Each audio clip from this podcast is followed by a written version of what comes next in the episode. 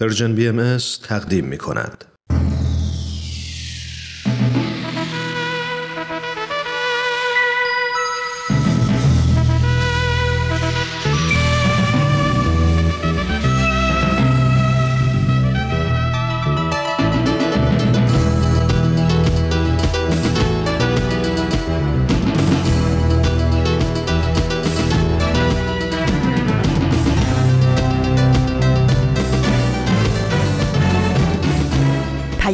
دوست. برنامه ای برای تفاهم و پیوند دلها.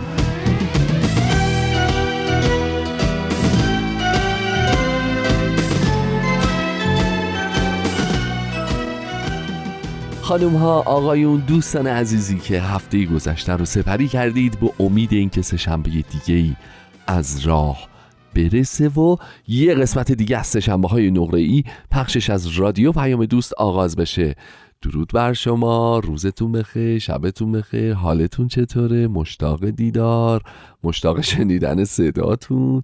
امیدوارم که خوب باشید خوش باشید هر جای جهان که هستید سلامت و تندرست باشید. خوش اومدید به یک قسمت دیگه از سشنبه های نقره با من هومن عبدی.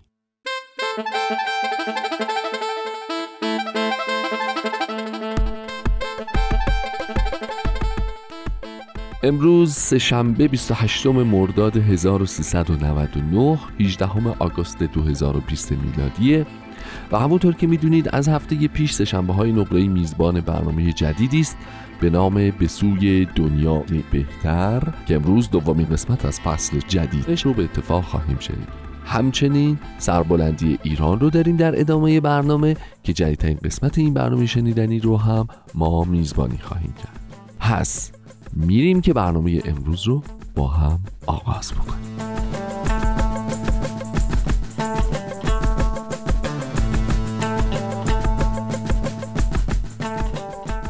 قبل از هر چیز بگم که متاسفانه همونطور که می‌دونید دوباره این اپیدمی ها گسترش پیدا کرده ویروس کرونا همچنان داره ترکتازی می‌کنه. فاصله گذاری ها تشدید شده دوباره محدودیت های گسترده در همه جای دنیا وضع شده. متاسفانه آمار کشته شده ها بالا رفته آمار مبتلا ها بالا رفته. چند روز پیش با بچه ها تو استودیو صحبت بود گفتم مطمئنم که شنونده های سهشنبه های نقره ای تمام پروتکل های بهداشتی رو رعایت می‌کنن. ماسک می‌زنن دستکش دست می‌کنن الکل به همراه دارن از این ژل های ضد عفونی کننده مدام استفاده می‌کنن و خلاصه حسابی حسابی حسابی مواظب خودشون هستن. می‌دونم که اینجوریه.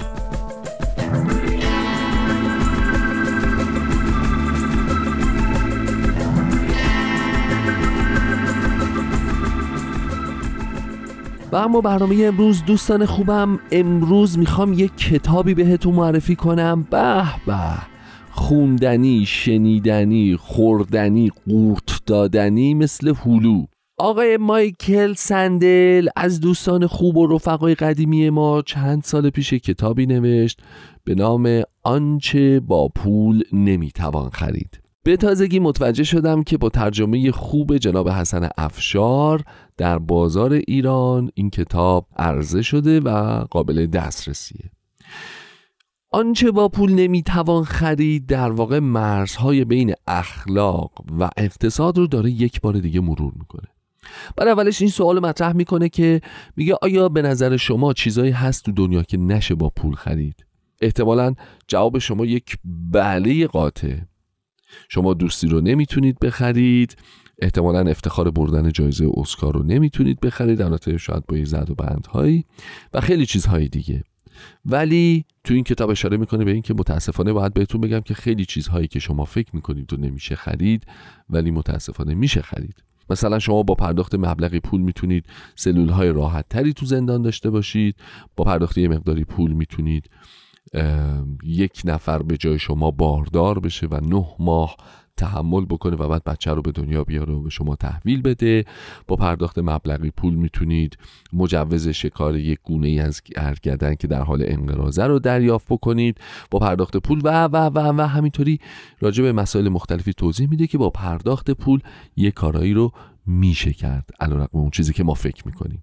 خوندن کتاب آنچه با پول نمی‌توان خرید رو به فرد فرد شما توصیه می‌کنم. چه مخاطبین فارسی زبانی که کتاب ها رو به فارسی می‌خونن چه دوستان عزیزی که تمایل دارن نسخه انگلیسیش رو بخونن. مرور می‌کنه که ما در چه دنیایی داریم زندگی می‌کنیم چطور دنیای ما به این سمت و سو داره پیش میره که هر چیز رو با پول آدم ها بتونن بخرن. داره مرور می‌کنه که پس مرزهای اخلاقی کجاست در چه شرایطی آدم ها می ایستند در چه شرایطی حتی کلونترین مبالغ براشون لرزه آور نیست براشون وسوسه کننده نیست و می‌تونن تا پایان وایسن و میره به این سمت که توصیه می‌کنه که چطور تجربه های اخلاقی و آموزه های اخلاقی می‌تونه ما رو کمک بکنه برای اینکه جامعه سالمتر و روپاتری داشته باشیم. برنامه امروز نه تنها فقط به معرفی این کتاب نمی‌پردازه بلکه مباحث عمیقتری رو هم می‌خواد با شما مطرح بکنه. اما اگه ایزه بدید بریم دومین قسمت از مجموعه به سوی دنیا بهتر رو با هم بشنویم برمیگردیم گفتگو رو ادامه میدیم.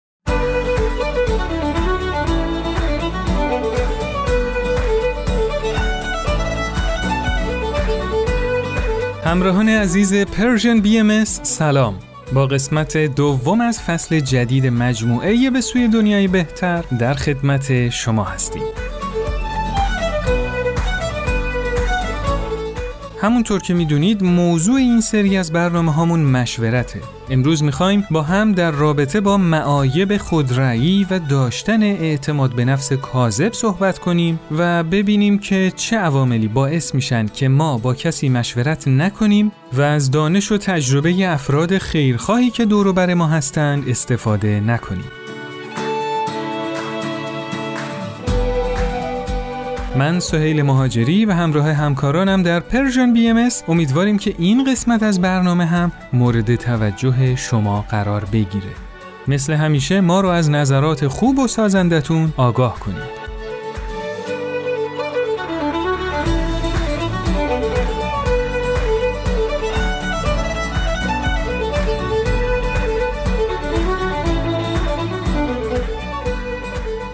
توصیه های زیادی شده که تو همه کارامون چه جزئی و چه کلی به دفعات با دیگران مشورت کنیم. به این دلیل که شور و مشورت یکی از راه های رسیدن به موفقیته. اما در این بین یکی از عوامل بازدارنده تکبر و خودرأیی ماست و نمی‌ذاره که ما از فواید و مزایای مشورت بهره مند شیم. شاید خودرأی بودن یکی از مزرترین خصوصیات آدما باشه. چون باعث میشه ما تصمیمات مهم زندگیمونو بدون در نظر گرفتن یه میزان عاقلانه ای از دورنگری و احتیاط انجام بدیم. اصولا آدمای خودرأی عادت دارن که فکر کنن تصمیمات و قضاواتشون به مراتب از اونچه که تو واقعیت بهتر و مناسب تره. خب برای همین بدون مشورت با دیگران تصمیم می‌گیرن و اون وقته که چون فقط از دید محدود خودشون به موضوع نگاه کردن از بررسی جنبه های دیگه موضوع قافل میشن و تو خیلی از مواقع با یه سری از مشکلات دست به گریبان میشن. سلام ماریا هستم. با گزارش این هفته من با موضوع مشورت همراه باشید. شما مشورت می‌کنید؟ بله مشورت می‌کنم. خب بله در یه سری موارد که نیاز هست آدم مشورت کنه. بله مشورت هم انجام میدیم. حالا به نظر خودتون شما آدم خودرأی هستید یا به نظر دیگران هم اهمیت می‌دید؟ بیشتر سعی می‌کنم تصمیم گیرنده در نهایت خودم باشم. به نظر دیگرانم اهمیت میدم ولی در جایی که بدونم نظر خودم درسته خودرأیی می‌کنم. به نظرات دیگرانم قطعا اهمیت میدم بستگی به موقعیتش داره. معمولا در رابطه با چه مسائلی سعی می‌کنید مشورت کنید؟ خانواده. بیشتر مواردی که باید توی زندگی تاثیرگذار باشه و حائز اهمیت هستن و مسائل هستش. با خونوادهمون خب سر یه سری چیزایی که مرتبط به خونه است. بستگی داره. مسائلی که شاید خودم نتونم خیلی خوب حلش بکنم. آخرین باری که با کسی مشورت کردید در چه رابطه بود و با کی مشورت کردید؟ در رابطه با اینکه کجا بریم بیشتر خوش میگذره. یه کاری رو می‌خواستیم انجام بدیم. فکر کنم با خانمم مشورت کردم. یه موضوع تحصیلی بود. با همسرم مشورت کردم. در یک مورد کاری بود که نیاز دونستم که با اهل خانواده مشورت کنم.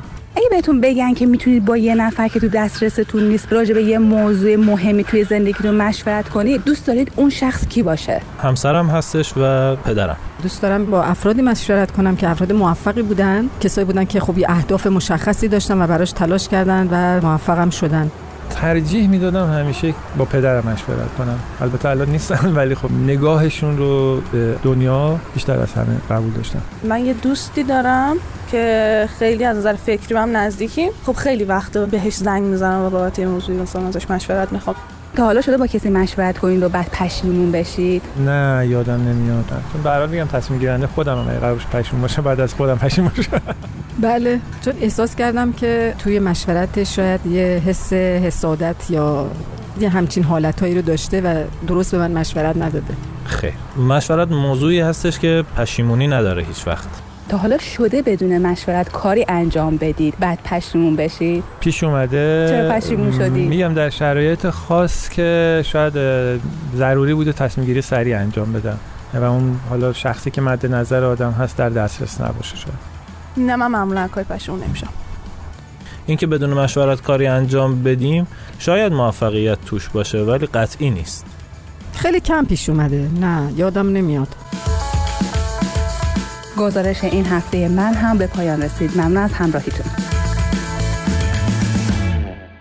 محققا دلایل مختلفی برای خودرأی آدما عنوان کردند. بیشتر اونا معتقدن که تو خیلی از مواقع حدس اولیه ما در رابطه با یه موضوع تا حدود زیادی درسته و ما بر اساس تجربه‌ای که به دست میاریم وقتی حالتها و نتایج مختلف رو تخمین می‌زنیم و بررسی می‌کنیم به درست بودن حدسای اولیه‌مون پی می‌بریم. بعد این موضوع رفته رفته باعث میشه که به فکر و حدس اولیه بیشتر از قبل اعتماد کنیم و اینطوریه که خودرأیی در ما پرورش پیدا می‌کنه.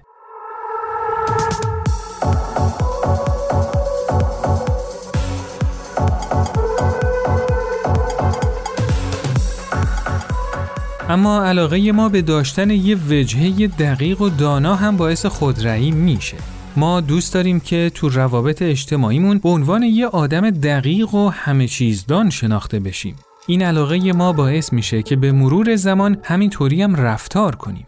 یعنی خودمون رو عالم دهر یا به قول معروف همون عقل کل بدونیم و برای هر مسئله فوراً یه حکمی صادر کنیم که این رفتار ما رو از نظرخواهی و استفاده از دانش دیگران دور می‌کنه.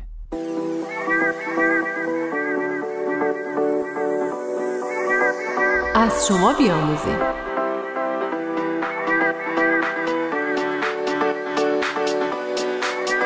مهرداد 28 سالشه. اون تو رشته کامپیوتر درس خونده و چند سالیه که تو زمینه برنامه نویسی مشغول کاره. اون از کار خودش نسبتا راضیه ولی دوست داره شرایط زندگیشو عوض کنه. اون چند وقتیه که تصمیم گرفته ازدواج کنه و تشکیل خانواده بده اما تو این راه چالشای زیادی داره که نمی‌دونه چطور با اونا برخورد کنه. حمید صمیمیترین دوست مهرداد تا حدودی از نگرانی ها و چالشای پیش روی مهرداد خبر داره. اون به مهرداد میگه که باید با افرادی که تجربه و دانش کافی در ارتباط با موضوعات مورد نظر اون دارن مشورت کنه. اما مهرداد به شدت با این نظر مخالفه. مهرداد عقیده داره که نباید دیگران حتی نزدیکترین افراد هم از مشکلاتش باخبر بشن. این نشونه ی ضعفه که با دیگران از مشکلات حرف بزنی. اون میگه من با پدر و مادرم هم در رابطه با مشکلاتم صحبت نمی کنم چه برسه به آدمای دیگه؟ مشکلات فردی خودم و خودم باید حل کنم. هیچ کسی جای من نیست و نمی‌تونه اونطوری که من با موضوع درگیرم مسئله رو درک کنه. آیا شما با عقیده مهرداد موافقید؟ چه دلایلی باعث میشه که افرادی مثل مهرداد از مشورت کردن فراری باشند؟ شما وقتی مثل مهرداد با یه چالش روبرو میشید چه کار می‌کنید؟ با هم نظرات شما دوستان عزیز رو میشنویم.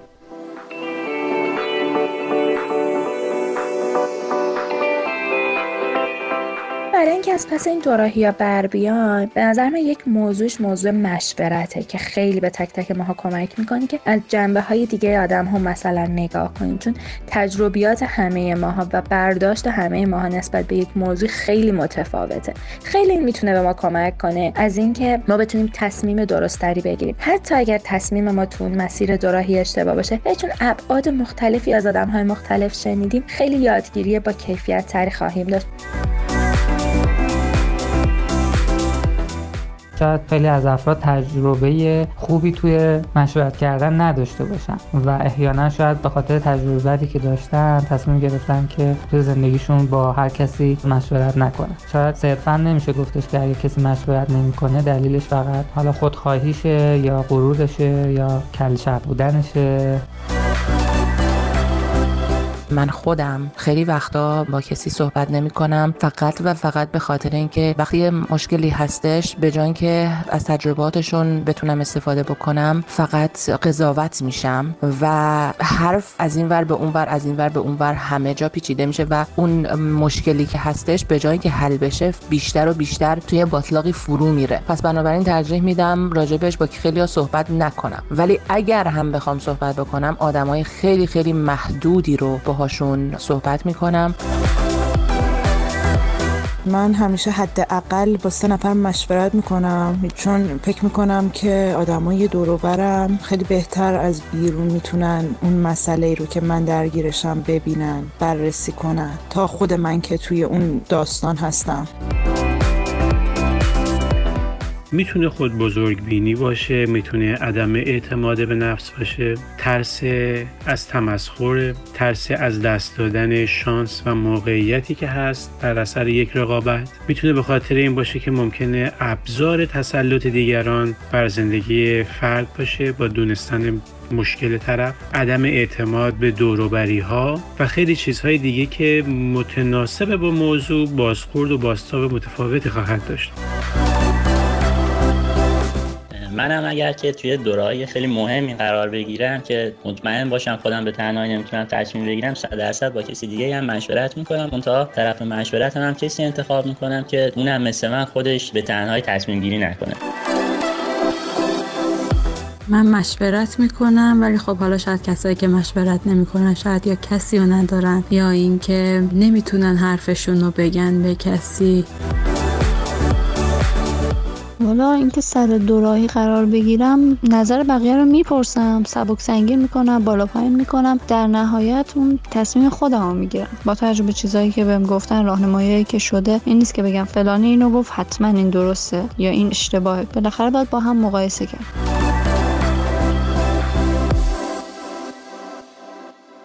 خب همراهان عزیز در این بخش در خدمت سرکار خانم دکتر فرشته بتل هستیم روانشناس عمومی و بالینی. خانم دکتر خوش آمد میگم خدمتون درود بر شما و شنوندگان عزیز و گرامی. خیلی خوشحالم که دعوت فرمودید که امروز در خدمت شما باشم. خواهش می‌کنم باعث افتخار ماست که در خدمتون هستیم. به عنوان اولین سوال به نظر شما چی میشه که بعضی از ما خودرأی میشیم؟ ولی قبلش به یه پرسش اساسی تر می‌خواستم لطف کنید و جواب بدید که آیا اصلا خودرأیی چیز بدیه واقعا؟ چون ما افراد خودرأی رو هم می‌بینیم که خیلی موفق هستن. اگر منظور از خودرایی استقلال فکری است مبنی بر داشتن مدرک و شواهد و گواهی می‌تونه مفید هم باشه. به شرطی که در قول و ابراز دیدگاه اصرار نورزه و مجادله نکنه و با تواضع علتها و زیربنای دیدگاه خودش رو عنوان کنه. و در نظر داشته باشه که در جلسه شور دیدگاه ها متفاوت هست و دیگران احتمالا از بودهای مختلف و یا زاویه های متفاوت به یک مطلب نگاه می‌کنن. حال اینکه چی میشه که بعضی از ماها خود رای میشیم احتمالا عوامل بسیاری در اون دخیل هست. می‌تونه زیربنای ژنی و موریسی داشته باشه که زمینه رو فراهم بکنه و البته محیط هم عامل ثانوی اون هست که مهمترین آن تشکیل شده از خانواده و رابطه والدین با فرزند. مثلا خانواده های استبدادی و کنترلچی احتمال اینکه فرزند خود رأی به بار بیارن بیشتر هست. و همچنین اونهایی که اجازه میدن بچهشون هر کار می‌خواد بکنه و خیلی کم ممکنه حد و حدودی قائل بشن براش در اعمال و کردار و گفتارش. حالا با این تفاسیر ما چیکار باید بکنیم که از دام خودرأیی رها بشیم؟ اول اینکه آگاه بشیم و تصدیق کنیم که خودرأی هستیم و احساس می‌کنیم که همه چیز رو می‌دونیم و فهم و شعور دیگران رو قضاوت منفی می‌کنیم. تصمیم بگیریم که می‌خوایم از دام خودرایی و تکروی آزاد بشیم. این به معنی این نیست که ما می‌خوایم استقلال فردی و individuation یعنی فردیت شخص رو ازش بگیریم. بلکه بیشتر خودش آشنا بشه با اینکه جز رو در کل ببینه و کل رو در جز قطره رو در اقیانوس ببینه و اقیانوس رو در قطره. دیگر اینکه عوض قضاوت دیگران سعی کنیم آنها رو بفهمیم. یعنی شخص خودرأی باید سعی بکنه عوض اینکه قضاوت کنه دیگران رو بالاخص قضاوت های منفی سعی کنه که اونها رو بهتر بفهمه نحوه تفکرشون رو باش آشنا بشه که راحتتر بتونه اونها رو قبول کنه. می‌خواستم ازتون خواهش کنم. برای اون دسته از افرادی که با کودکان سر و کار دارن مثل پدر و مادر عزیز یا پدر بزرگا و مادر بزرگا یا معلمای نازنینی که برای تعلیم و تربیت کودکان تلاش می‌کنن راهکارهایی رو بگید که کمک می‌کنه بچه های ما کمتر تو این دام خودرأیی بیفتن بسیار سوال خوب و است این بحث طولانی می‌تونه باشه ولی به طور نمونه یکی دو تا نکته رو بهش اشاره می‌کنم. در قدیم یکی از باورهای ما انسانها در خیلی از ممالک مبنی بر یک ضرب المثل انگلیسی قرن 15 هم بود که می‌گفتند بچه ها باید دیده شوند و نه شنیده که البته این اول در ارتباط با زنهای جوان بود که انتظار می‌رفت سکوت رو باید رعایت کنند. که بعد تبدیل شد به کل بچه ها در چند دهه اخیر این گونه رفتار با بچه ها به کلی برعکس شده و حالت عکس عمل پیدا کرده نسبت به نرم خفقان کننده قبلی و شدت پیدا کرده. به حدی که خیلی دفعات دیده شده هیچ نوع محدودیتی روی رفتار و گفتار و کردار بچه ها اعمال نمیشه و بیش از حد بچه ها مرکز توجه هن و آزادی زیادی بهشون داده شده که هر کاری رو می‌خوان بکنن. حتی یک جلسه رو هم به هم بریزن با سرصدایی که می‌کنن.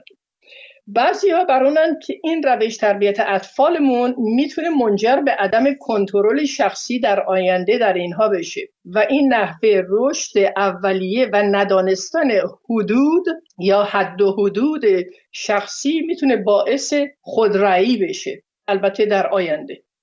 تعادل و توازن در رشد و تربیت فرزند بسیار لازم هست. چنان که در علم روانشناسی به این نتیجه رسیدن که love and limits که به معنی عشق و محبت و محدودیت است تواما بهتر نتیجه رفتاری و اخلاقی و کنترل شخصی بچه ها رو تأمین می‌کنه تا فقط عشق و محبت تنها بدون اجرای محدودیت. خیلی ممنون که وقتتون رو به ما دادید. لطف دارید. خوشحالم که تونستم در خدمت شما و شنوندگان عزیز و محترم رادیوتون باشم. موفق باشید. خدا نگهدار. خدا نگهدار.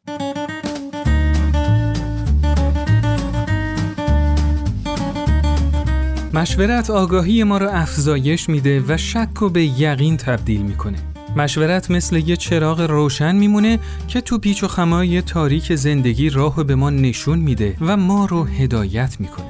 ما باید سعی کنیم صفات و عاداتی که باعث خودرأیی میشه رو از خودمون دور کنیم تا بتونیم تو استفاده از خرد جمعی سهیم بشیم. چون خرد و عقل فقط وقتی به کمال خودش می‌رسه که با مشورت همراه باشه. اما چه کسی مناسبه تا باهاش در رابطه با مسائل مهم زندگیمون وارد گفتگو بشیم و مشورت کنیم؟ این پرسش خیلی مهمیه که سعی می‌کنیم تو برنامه بعدی در رابطهش صحبت کنیم و همینطور گفتگویی خواهیم داشت با خانم دکتر نیکل جعفری و از نظارت ایشون استفاده خواهیم کرد.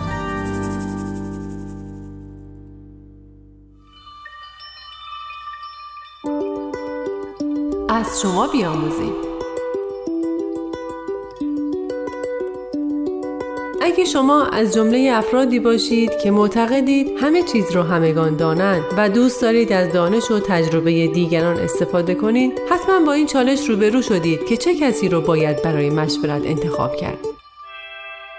به ما بگید کسی که قراره باهاش مشورت کنیم باید چه صفات و ویژگی هایی داشته باشه. داشتن دانش و تخصص چه اهمیتی تو مشورت داره؟ نظرات خودتون رو برای ما ارسال کنید.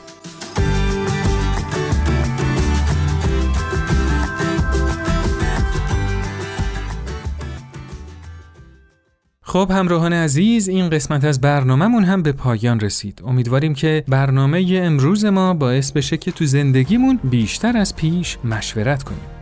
ما تلاش می‌کنیم که با شما قدمی هر چند کوچیک به سوی دنیایی بهتر برداریم.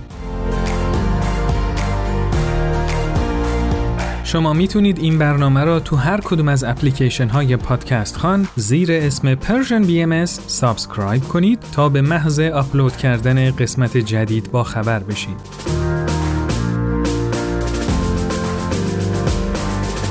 ضمنا از طریق آیدی contact at sign Persian BMS contact در تلگرام و صفحه اینستاگرام و فیسبوک Persian B می‌تونید نظرات خودتون رو برای ما ارسال کنید.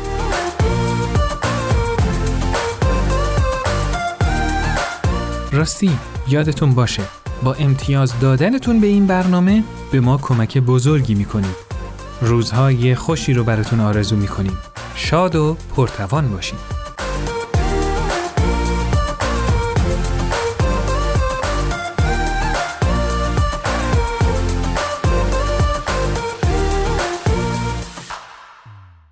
دوستان خوبم این دومین قسمت از مجموعه به سوی دنیای بهتر بود که تقدیمتون شد ممنونم که با سه شنبه های نقره ای همچنان همراهید شما تو ماشین پادکست هفت گوش می‌دید؟ آها بیشتر به بخش گفتگو علاقه مندین دوست دارید اخبار رو با از این دنبال کنید؟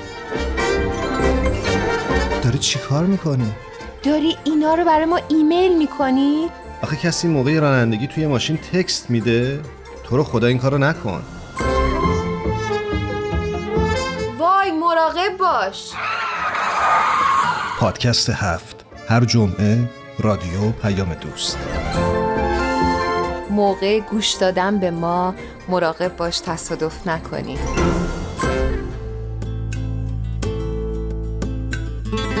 دو چشم مست میگونت به بردارام هوشیاران.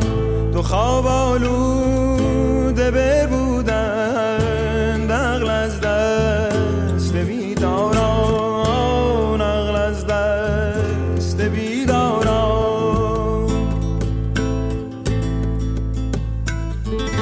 نصیحت گوی را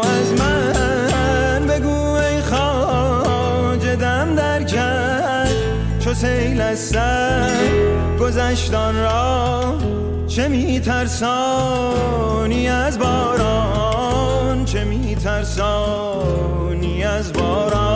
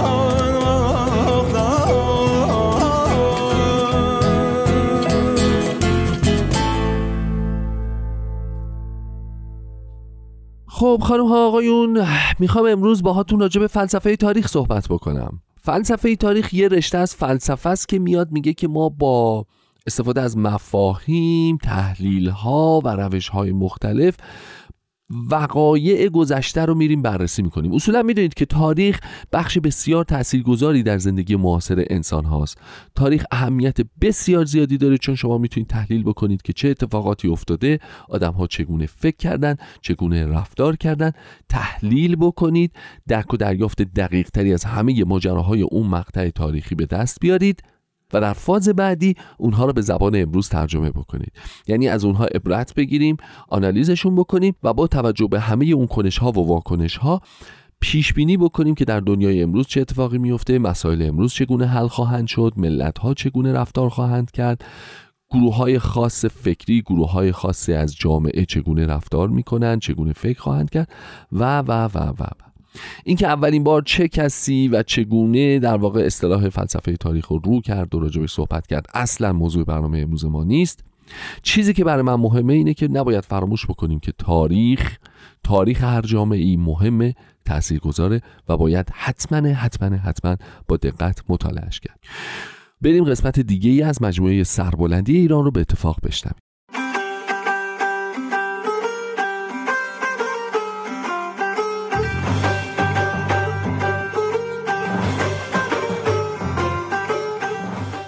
سربلندی ایران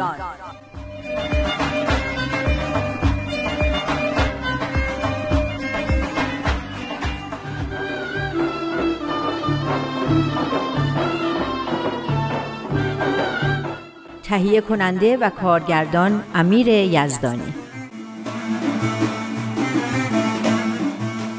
می‌دونی دارم به چی فکر می‌کنم؟ نه اما بگی مطمئنا دیگه می‌دونم. دارم به این فکر می‌کنم.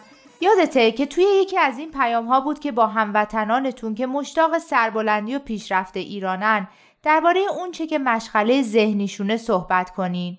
داشتم فکر می‌کردم که مشغله ذهنیشون دقیقا همین چیزاست. یعنی چه چیزایی؟ همین تجدد و رفع تبعیض از زنا و کنار گذاشتن تعصب و تقلید و دیگه چی بود؟ استقامت سازنده کردن و امید و اطمینان دادن به آینده درخشان ایران. آره همینایی که تو این پیاما اومده بود. به نظرم خیلی از دقدقه های جامعه ما همیناست. اون شرایطی که حضرت عبدالبها برای تجدد فرمودنم خیلی مهمه.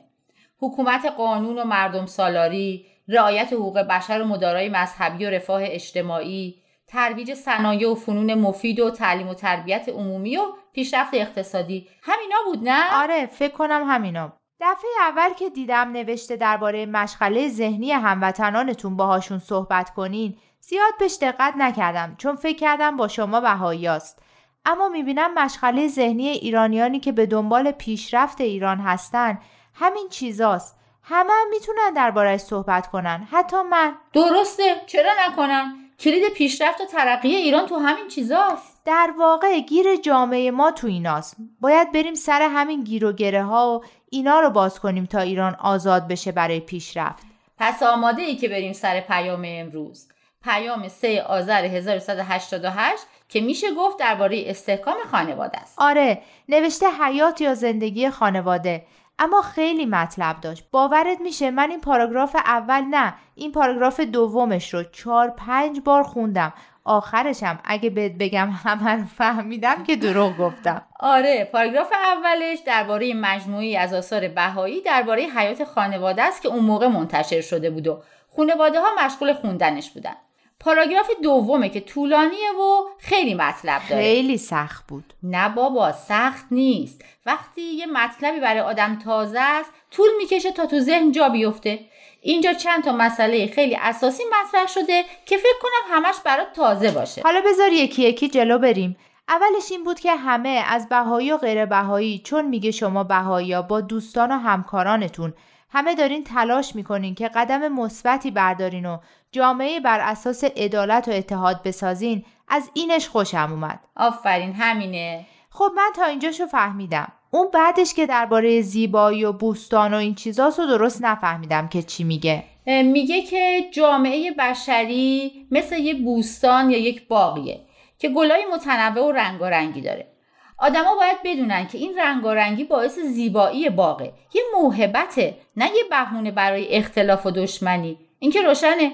آره اما دنبالش سختتر میشه. روحه یادگیری و الهام از تعالیم الهی و استعدادهای خدادادی و اینا رو اگه میشه توضیح بده.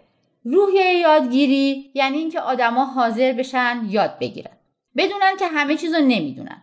بخوان که برای افزایش درک و فهمشون تلاش کنن و آماده باشن حرفای تازه رو بشنون و تجربیات تازه به دست بیارن. الهام از تعالیم الهی هم که لابد از تعالیم الهی الهام بگیریم. دقیقا درسته. اگه دقت کنیم می‌بینیم در طول تاریخ این پیامبرا بودن که اومدن و بشر رو تربیت کردن و قدم به قدم جلو بردن و از وحشیگری و هرج و مرج و قانون جنگل به اینجا رسوندن. اینو قبول داری که بشر هر وقت به خود تعالیم الهی توجه کرد پیشرفت کرد اما هر وقت به دنبال تقلید و توهم و فکرا و برداشتای ناقص خودش از اون تعالیم رفت دوچار سردرگمی شد؟ خب اینو یه کمی تو اون پیام اول دربارش حرف زدیم. اینکه هر دینی که اومد یه جهش و یه تمدن بزرگ به دنبالش اومد. پس حالا هم چاره توجه به تعالیم الهی و الهام گرفتن از اوناست.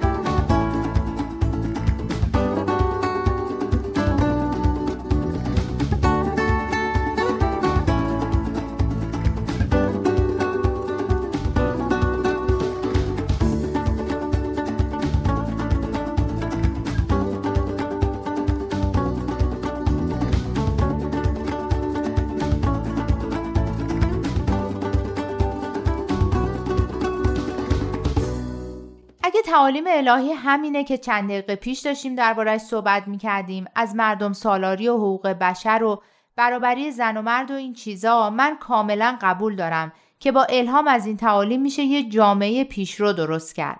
خب تا حالا شد الهام گرفتن از تعالیم الهی. حالا می‌رسیم به استفاده از استعدادهای متنوع خدا دادی. اینکه هر آدمی استعدادهای مخصوص خودشو داره. اینم که روشنه. روشنه. حالا آدمایی داریم که استعدادهای متنوعی دارن و با همدیگه هم فرق می‌کنن. اما می‌دونن که این تفاوتها گلستان بشری رو زیبا کرده. دلیل اختلاف نیست. پس با اتحاد و با الهام از تعالیم الهی تلاش می‌کنن که این مدنیت پیشرو که در حال ترقی و پیشرفت باشه ایجاد کنن. فهمیدم. حالا شرط موفقیت در ایجاد یه همچین مدنیتی چیه؟ اخلاق و فضایل اخلاقی. آفرین. و این فضایل اخلاقی کجا به وجود میاد آدم در درجه اول کجا تربیت تو میشه خانواده. کلا دقیقا اینجاست که اهمیت خانواده در ایجاد یک تمدن پیشرو معلوم میشه قبلا صحبت این بود که جامعه بدون برابری زن و مرد پیشرفت نمی‌کنه. حالا فهمیدم که اصلا اساس یه جامعه و یه مدنیت پیشرو تو خانواده گذاشته میشه. چرا؟ خودشون فرمودن. خانواده در مقام یک واحد انسانی و هسته اصلی اجتماع بشری کانونی است که فضائل اخلاقی و توانمندی های بنیادی لازم باید در آن شکل گیرد. زیرا عادات و رفتاری که در خانواده پای ریزی می گردد از خانه به محل کار و حیات اجتماعی و سیاسی هر ملت و سرانجام به روابط بین المللی تعمیم می یابد. من از این جمله خیلی خوشم اومد. یعنی خیلی درسته اینکه عادتها و رفتارهای ما از خونه به محل کار و به اجتماع و سیاست و حتی روابط بین المللی کشیده میشه. این یعنی شروع همه چیز از خانواده است. اینو باید درستش کرد. وقتی میخوندم به این فکر افتادم که حاکمیت قانون و دموکراسی و حقوق بشر و مدارای مذهبی و این چیزا رو هم باید پایش رو از خانواده ها گذاشت تا تو جامعه هم به وجود بیاد. به قول تو همه چیز از خانواده شروع میشه. منم همینجور فکر می‌کنم. اگه کسی تو خانواده بزرگ شده باشه که توش یه نفر به بقیه زور می‌گفته بزرگم که بشه یا خودش میشه زورگو یا میشه مطیع یه زورگو. چون کار دیگه ای بلد نیست. سیستم دیگه ای رو نمی‌شناسه. پس باید کار رو از خانواده شروع کرد. اما چطور میشه این چیزها رو به خانواده ها یاد داد؟ همینطور که اینجا هم نوشتن اوضاع خانواده ها خیلی خرابه. کار به این آسونیا نیست. آره فرمودن که ضعف پیوند روحانی تو خانواده ها و رعایت نکردن حقوق زنا و بچه ها باعث شده که زنا و بچه ها مورد تحقیر و خشونت قرار بگیرن و از همینجا خشونت و بدرفتاری به سطح جامعه هم کشیده بشه. یعنی متاسفانه خونواده که باید جای تربیت بچه ها باشه برعکس عمل می‌کنه. بذار جمله خودشو پیدا کنم قشنگتر بود. ایناهاش در چنین جوی خانواده که بهترین محیط برای آموختن اصل مشورت و تصمیم گیری جمعی است خود عاملی در جهت پرورش و تداوم استبداد در جامعه می گردد. آره والا این مشورت و تصمیم گیری جمعی هم مهارتیه که به نظر من اگه تو خانواده های جامعه ما هم جا بیفته ایران دچار یه تحول خیلی اساسی و مهم میشه اینکه یاد بگیریم نظرات همدیگر رو بشنویم و بهش اهمیت بدیم و منصفانه تصمیم بگیریم. یعنی همه با هم یعنی بچه ها هم باید تو تصمیم گیری ها شرکت داشته باشن؟ آره دیگه مثل بقیه چیزایی میمونه که بچه ها تو خانواده یاد می‌گیرن. قدم به قدم پیش میره. بچه ها یواش یواش از تصمیم گیری های کوچیکتر شروع می‌کنن و همینطور که بزرگتر میشن تو تصمیم گیری های مهمتر هم شرکت داده میشن. می‌دونی چیه؟ من می‌خوام حتما این کار رو تو خانواده خودم پیاده کنم. دموکراسی و مردم سالاری از همین مشورت های خونگی شروع میشه. از آسمون که نمیافته تو بغل ما.